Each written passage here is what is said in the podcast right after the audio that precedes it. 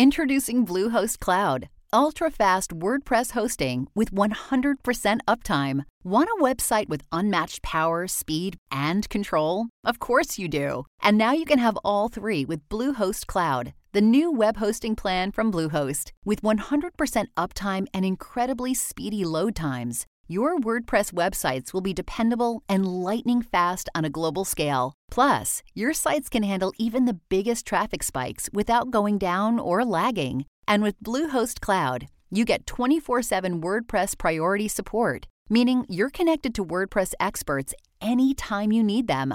Not to mention, you automatically get daily backups and world class security. So, what are you waiting for? Get Bluehost Cloud today by visiting Bluehost.com. That's Bluehost.com. A science story, huh?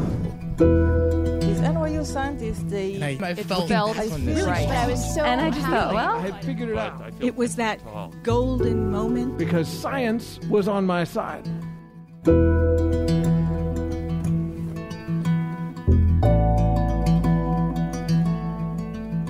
Hey, everybody. Welcome to the Story Collider, where we bring you true personal stories about science. I am your host, Erin Barker, and today we're presenting stories about the science behind dating. We'll explore the pressing questions that we all have on our minds when it comes to this topic. How do we know when we found the right one for us? Are we meant to settle down with just one person? When is it too early in the relationship to suggest the use of penis numbing spray? Today's episode will answer all of these questions and more. Our first story is from Josh Gondelman. It was recorded in May 2018 at our 8th birthday fundraiser extravaganza at Caveat in New York.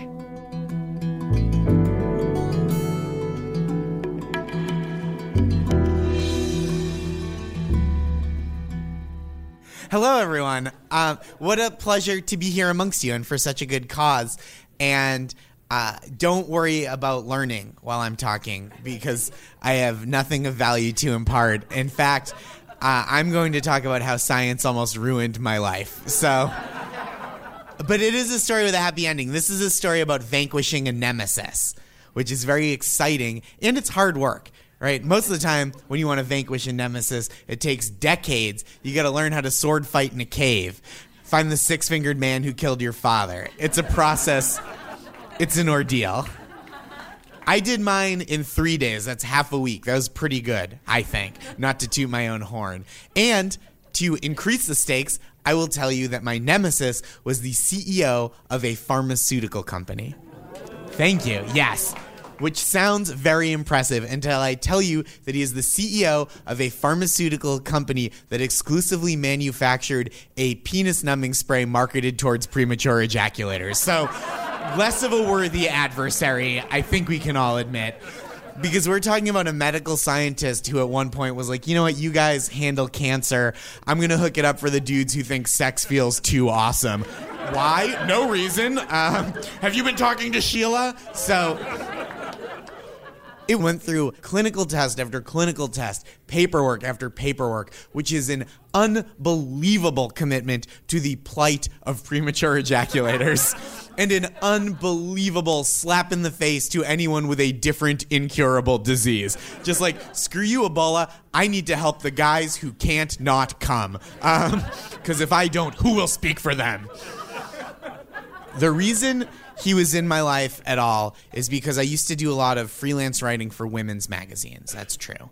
And I got an, uh, an email from an editor that I worked for pretty frequently. And she said, Josh, will you test and write about a penis numbing spray marketed towards premature ejaculators? And I responded, as any man would, Why would you even ask me that? That's never happened to me before.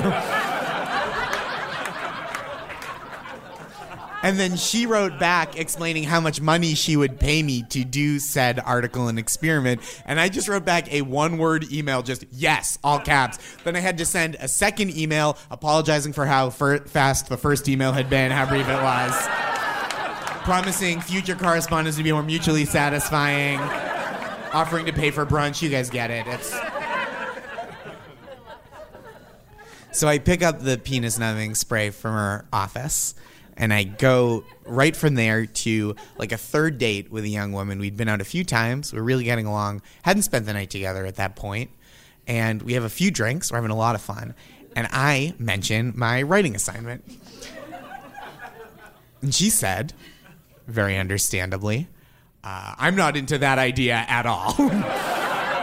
Which, like, of course she wasn't. We hadn't had sex without performance enhancing drugs. She doesn't want me coming at her for the first time with like a dead eyed, remorseless Javier Bardem in No Country for Old Men boner. Deciding who lives and dies on a whim, flipping a coin on the tip somehow. So she says, I'm not into that at all. And I said, Fine, I'll take care of this on my own because I'd been drinking and decided to yell the most self righteous thing any man has ever yelled while he was leaving a date to go home and masturbate. and that's what I did. I went home. I took out my penis numbing spray, one of the three canisters I was given. I was given, excuse me. And I, I used the maximum recommended dosage. I used 10 spritzes. Which you know you're using a sketchy medicine when it's measured in spritzes. you never hear like, give me 10 spritzes of cortisone staring at him. We're losing him. Spritz him. I used 10 spritzes, the, the most that they recommended. I wanted to do one more. I did. I wanted to do one more so I could be like, my penis goes to 11. But. I didn't think it was worth potentially ruining an organ on my human body for the sake of a spinal tap reference. so I did 10 spritzes and uh, and I I was trying to gauge whether I felt anything and I didn't, which meant it was working. so I got to work cuz I was professional. and I didn't know what was going to happen, and I was I was a little nervous. I, I, was hoping that there would be enough to write about, but also not so much that uh, there were lasting effects that I would have to explain to future sexual partners. so I, I got to it, and it wasn't awesome. Like I don't know if it's just me. Maybe there are some other men here who can empathize. But for me, a big part of enjoying any sexual experience is uh, being able to feel my penis. And. I could not. It was out of the question. Missing in action as far as the sense of touch goes. Masturbating felt kind of like listening to a Phish song. Like I was 22 minutes in, no end in sight. Just a lot of like, like, is this thing still going? I thought the live version was supposed to be better. So I finally I finished, and it it wasn't um it wasn't fun like normal, right? Like normally when you get to the end of sex for a man, it's kind of like a moist firework followed by a brief apology, and it's a lot of fun. But uh, this wasn't like that at all. This was. It felt like. You know how sometimes you have some friends over and you get pizza, and the friends leave, and there's like one slice of pizza left. And you can wrap it up in saran wrap, or you could find a Tupperware. It seems like a lot of work. So you just kind of like Buscemi style wood chip it down your mouth. It was like that, but down here. It was a Buscemi style orgasm, which is not a pizza topping I recommend. So that was that was the story. I, I wrote it, I filed it, didn't think much of it, did edits. Finally, it goes up on the, the magazine's website, and uh, Great. But 30 minutes after it runs, I get an email from the CEO of the company that made the penis numbing spray. And he was not happy with me. Probably because I put all the things in the article that I just said to you out loud. None of those things were that the product didn't work, by the way. He was the the active ingredient in this penis numbing spray was lidocaine. Yeah, there's some scientists in here like, wow. That's like a topical anesthetic that you use for like endoscopies and some eye surgeries and some some local anesthesia for other surgeries, which means my penis was medical grade numb. like the kind of numb that you need someone to pick you up and drive you home after getting. Although I was already at home because that's where I masturbate because I'm a gentleman. Thank you. So I felt like although it wasn't a ringing endorsement of the product, it was certainly factual and made its efficacy known to the public. So I know he was mad at me. I, I, it is important to note also I did not read the email. At no point. I still haven't. But I knew he was mad because the title of the email was, This is ridiculous. and I could tell from reading the little preview that popped up on my phone that the body of the email was not like a video of a pug pushing another pug in a stroller. I think he's probably pretty mad. That would be ridiculous, though. Ridiculously cute. Uh, so uh, I ignore his email entirely. I don't respond. I don't open it. It's just there in my inbox. I actually say out loud to no one in my apartment, he'll hear from me when I hear from his lawyer, which is just a thing I heard Jon Hamm say once on television. so I go to bed. And then the next morning I wake up to an email from his lawyer. It's like, touche, nemesis, the game is afoot, which is just a thing I heard Benedict Cumberbatch say on television once. So I have to get a lawyer to deal with his lawyer. Yeah. And so they're going back and forth because I can't go to jail over this. this it's not worth it. I was full of remorse, I was full of anxiety, I I was unhappy and I was nervous for my future. And our lawyers are going back and forth. I assume one would just call the other and be like, objection, and the other one would be like, overruled, and they'd both hang up because I know nothing about the law. So about three days later, I get a call from my lawyer who just said everything's okay, everything's been smoothed over, with some minor edits to the article.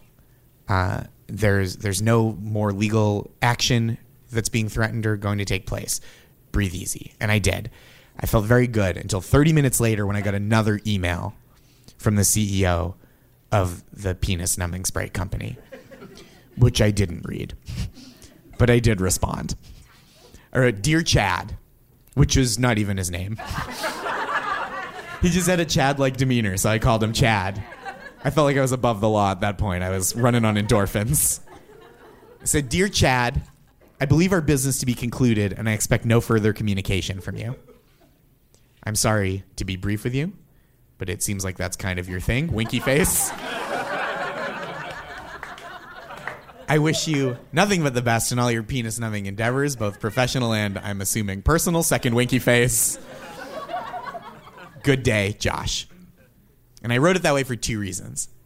Because I knew I wanted to write a terse, business like email. Number one, to go on the record that I didn't want to deal with him anymore. Our business was done. This wasn't uh, communication I had asked for or anticipated, right? In case it came up again on a, on a legal avenue, I could prove there was a paper trail.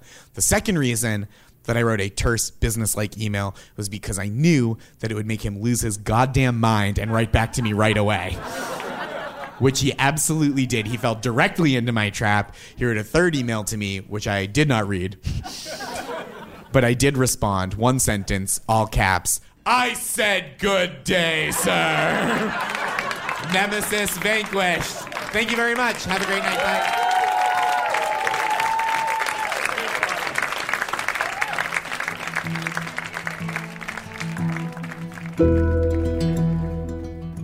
That was Josh Gondelman. Josh is a comedian and writer for Last Week Tonight with John Oliver, for which he has earned a Peabody Award, two Emmy Awards, and a WGA Award. He has appeared on Conan and Late Night with Seth Meyers as a stand up, and his newest comedy album, Physical Whisper, debuted in March of 2016 at number one on the iTunes comedy charts and stayed there for, well, longer than he expected, honestly. He is also the co author, along with Joe Berkowitz, of the book You Blew It, published October 2015 by Plume. His follow up, Nice Try, is set to come out fall 2019 through Harper Perennial. Our second story today is told by two storytellers, Heather Berlin and Baba Brinkman. It was recorded in November 2017 at Caveat in New York. The theme that night was consciousness.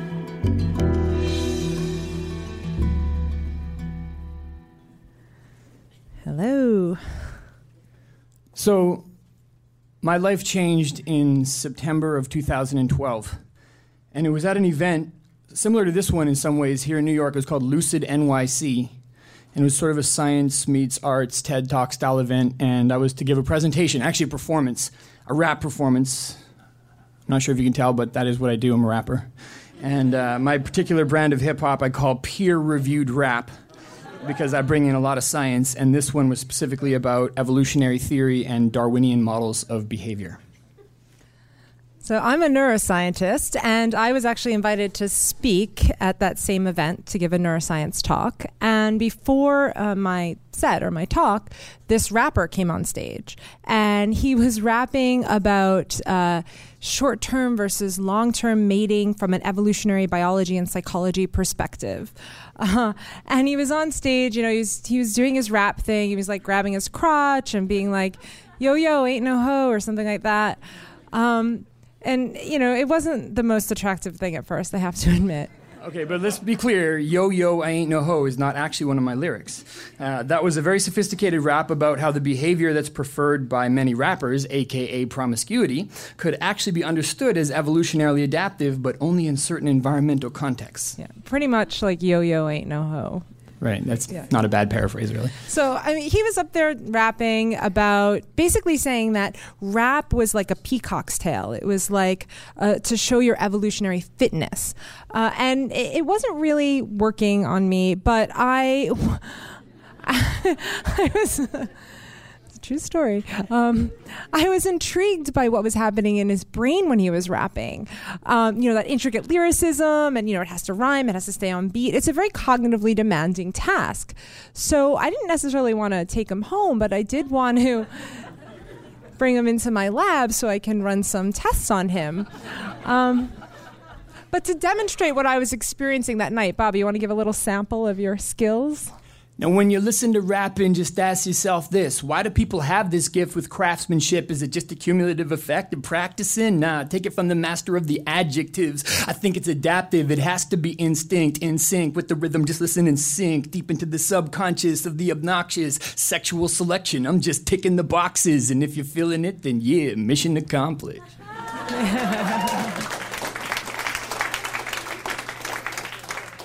So I'm up there, you know, shaking my verbal tail feathers for the crowd. Uh, and then when I finish, uh, a cognitive neuroscientist takes the stage, Dr. Heather Berlin, and she gives a talk about the dynamic unconscious brain and the neural basis of impulse control disorder behaviors.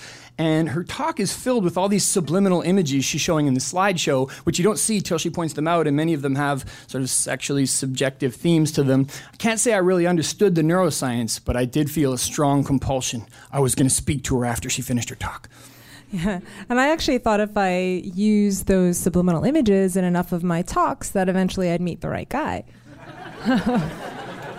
So much for free will, huh? It's pretty much an illusion. Um, but yeah, so he did. He right after my talk, he sort of made a beeline straight for me, and uh, it was a venue just like this one. Came up to me at the bar, never met him before, and he just goes, "You know, so I really liked your talk. Uh, what's your situation? Are you single?" Like straight up. There was no small talk. Um, so it was a pretty impulsive, uh, you know, pretty forward pickup line. But I thought it was refreshing that he was polite enough to ask if I was single before he started decided to hit on me. Most guys just start hitting on you, you know, they don't even know. So so I said, yeah, I'm single. So as soon as I said that, he immediately whips out his phone. He has it in his hand, and he's like, okay, great. Can I get your number? And um, again, I appreciated that direct approach. So I gave him my number. Well, she calls it impulsive, but I'm going to say it was strategic because from her talk, I could tell Heather was not the type of woman to be trifled with. Uh, are you single was not really my number one pickup line, but I thought it was probably a good idea to signal my potential long term mating interest from the jump. to be safe.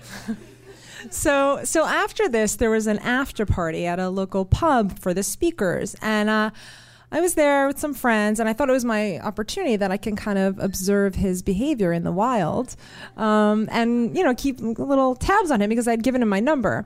So I I'm watching him out of the corner of my eye, and he's sitting there in the corner at this table, like all hunched over with his DJ friend, and they're just eating these big, like gross, greasy hamburgers, and he had like a pint of beer, and he was just very like Neanderthal, like it's the only way I can describe it.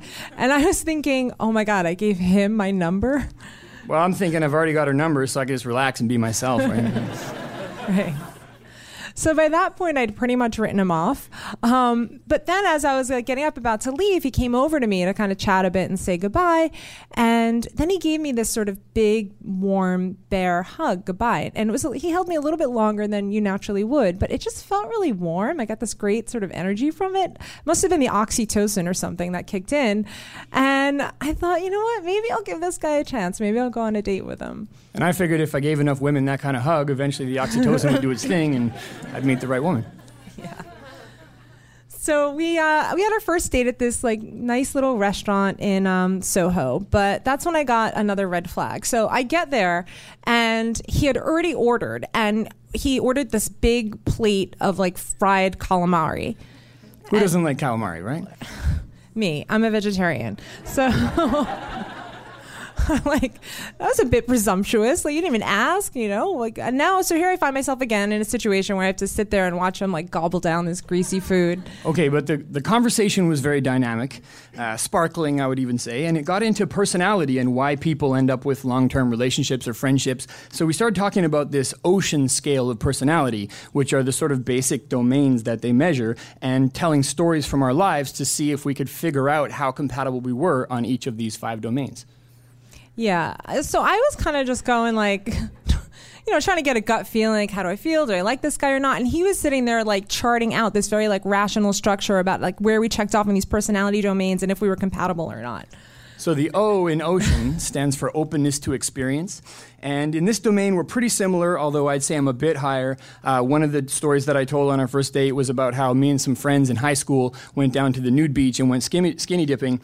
And we were there and we said, oh, oh, damn, there's like a couple of our teachers from the school uh, naked on the beach. This could be awkward. And we were like, ah, let's just go hang out with them. It'll be fine. Yeah. So. That's right. That was my reaction. I mean, anybody anybody is going to be less open than him. I mean, he grew up in Vancouver in this very like hippie environment where they go swimming naked with their teachers, and. you know, I grew up in New York, and I had actually just had gotten back from Europe, and I had been at the um, Vienna Opera Ball, and he had just gotten back from Burning Man. So there was a bit of.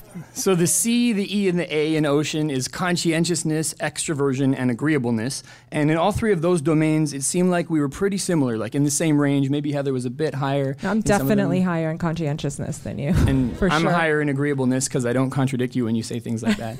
um, and then when you get to the N, that's where we found a bit more of a disparity. The N in ocean is for neuroticism, which is also sometimes measured as stability. They're opposite sides of the same coin. It's kind of a measure of how comfortable you are improvising with uh, random changes, curveballs in the situation versus having to have things pre planned out. And in this one, it turns out we have a bit of a difference.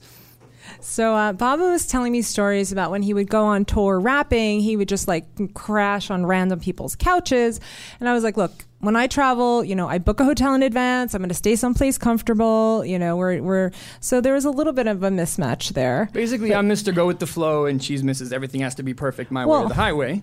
I mean, I wouldn't exact. I'm not that neurotic, but I, I mean, I am a, a Jewish girl from New York, so I think it kind of comes with the territory. But, but basically, we mapped this all out on the first date, how close we were in each domain. And then I kind of pitched her about how this is very highly compatible, this spectrum we're finding. And, you know, the only obstacles we're going to find are going to cluster around this neuroticism stability domain. Therefore, we have a pretty good case for a long term relationship potentially, which may have been uh, too much too soon. Uh, but I'm also quite high in a psychological trait that they call blirtatiousness, uh, which means if you think it, you just say it.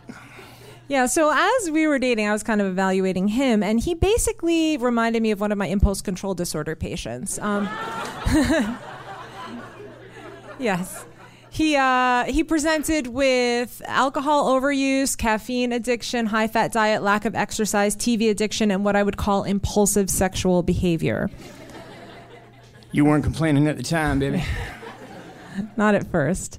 Um, but uh, yeah, you know, he was kind of sizing me up for potential babies, and I was just kind of thinking of it as more of like a, a short term thing. And, you know, one of his sort of biggest assets was that his apartment was on my way home from work. so it was kind of like convenient just to stop in and say hi and go for a drink. She was happy to explain that to me, so Uh, from the beginning, I understood that she was looking at me as a pit stop, and I was looking at her as a potential destination. And at the time, I was also working on this play, sort of like a hip hop theater show. Um, so each time we'd go on a date, some of the ideas from the date would end up sort of loosely informing the script of the play I was working on. It was going to open in November, uh, a few months after we met. No, he actually literally wrote me into the play. So it was kind of like Shakespeare in Love, and all, you know, all of a sudden, it was like things that I had said on our dates ended up verbatim in this show. But I gave her fair warning. I don't. I think it was our third date when I said to you, uh, "Don't freak out." Um, but I'm writing a character in this play that's about to open off Broadway, and it's going to be loosely based on you. And Yeah, I mean, basically, the play was about this rapper in New York who was the, dating, and it was all about how his, he was dating from like an evolutionary perspective, and then he meets this neuroscientist who talks just like me. who I called the Oracle because she seemed to know everything about brains and behavior and personalities. Uh, so the play has a scheduled opening November the 23rd, and by opening night, we're seeing a lot of each other. I don't know if we were really official yet, uh, but I, yeah, I would say we were dating. But we still had a few doubts. I, basically, I hadn't really done the long term relationship thing before then, so I had some doubts about the feasibility of monogamy for our species, let's say. Uh, but I didn't have doubts about her. I thought she was amazing. Uh, she had no doubts about monogamy, but serious doubts about me. That's true. So the next red flag was that he had told me that his longest relationship ever was six months, and that was 10 years prior when he was 24 years old. So that wasn't the greatest thing in terms of my confidence in him. But um, so I had my doubts. But my friends also had their doubts. So when I told them that I was dating a rapper named Baba, they were like, "What?"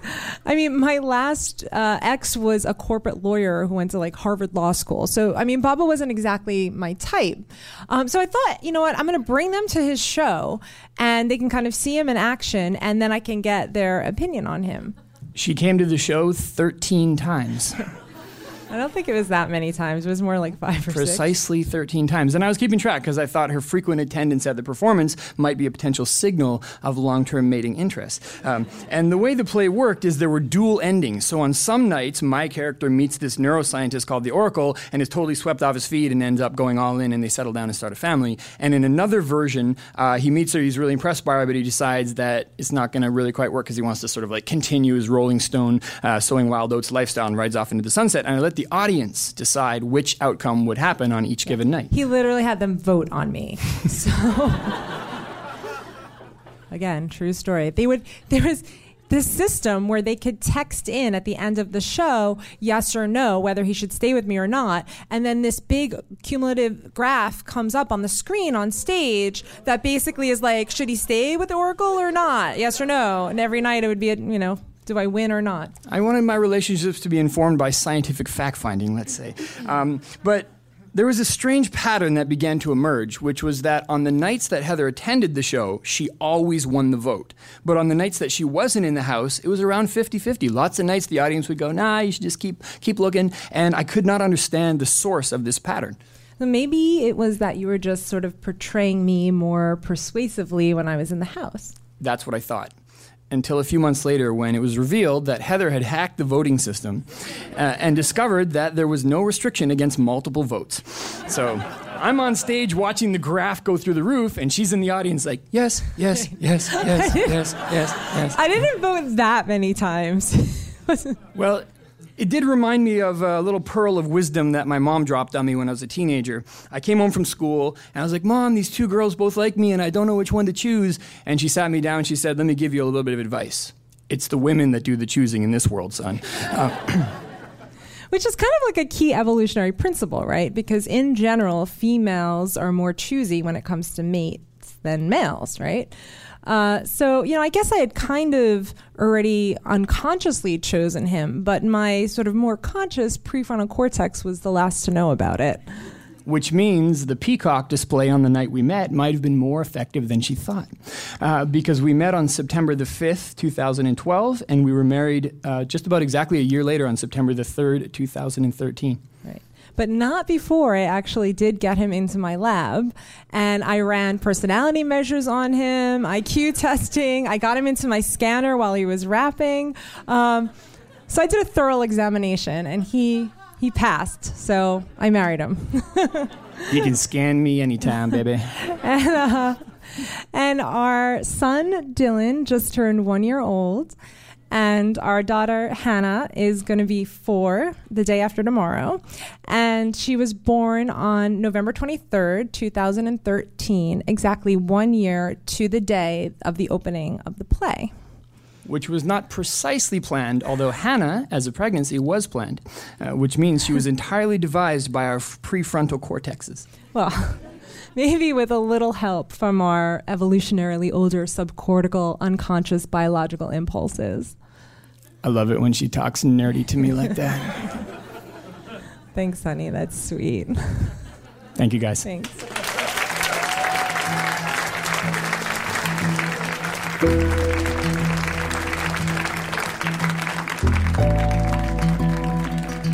That was Heather Berlin and Baba Brinkman. As you may have guessed, Heather and Baba live together here in New York with their two children. Heather is a cognitive neuroscientist and assistant professor of psychiatry at the Icahn School of Medicine at Mount Sinai. She practices clinical neuropsychology at New York Presbyterian Hospital Weill Cornell Medicine in the Department of Neurological Surgery and is a visiting scholar at the New York Psychoanalytic Society and Institute. She's host of the PBS series Science Goes to the Movies and the Discovery Channel series Superhuman Showdown, and co wrote and stars in the critically acclaimed off Broadway and Edinburgh Fringe Festival show Off the Top about the neuroscience of improvisation. Baba Brinkman is a New York based rap artist and playwright, best known for his Rap Guide series of hip hop theater shows and albums, which communicate challenging scientific fields to the general public. Baba has produced rap guides to medicine, religion, evolution, climate change, consciousness, and wilderness, among other topics. He's performed on MSNBC's The Rachel Maddow Show and toured worldwide, including runs at the Sydney Opera House, the Edinburgh Fringe, and off Broadway in New York.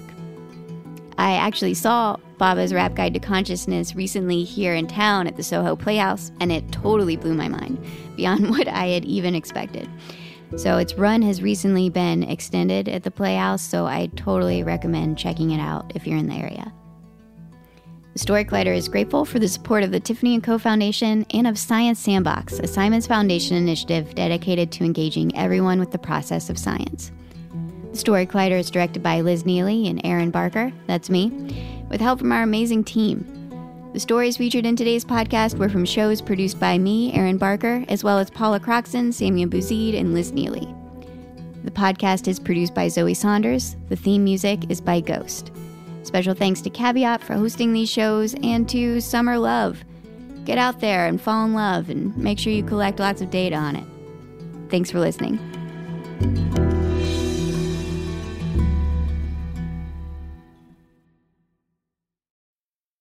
Need mealtime inspiration, it's worth shopping Kroger, where you'll find over 30,000 mouthwatering choices that excite your inner foodie. And no matter what tasty choice you make, you'll enjoy our everyday low prices, plus extra ways to save, like digital coupons worth over $600 each week. You can also save up to $1 off per gallon at the pump with fuel points. More savings and more inspiring flavors make shopping Kroger worth it every time. Kroger, fresh for everyone. Fuel restrictions apply.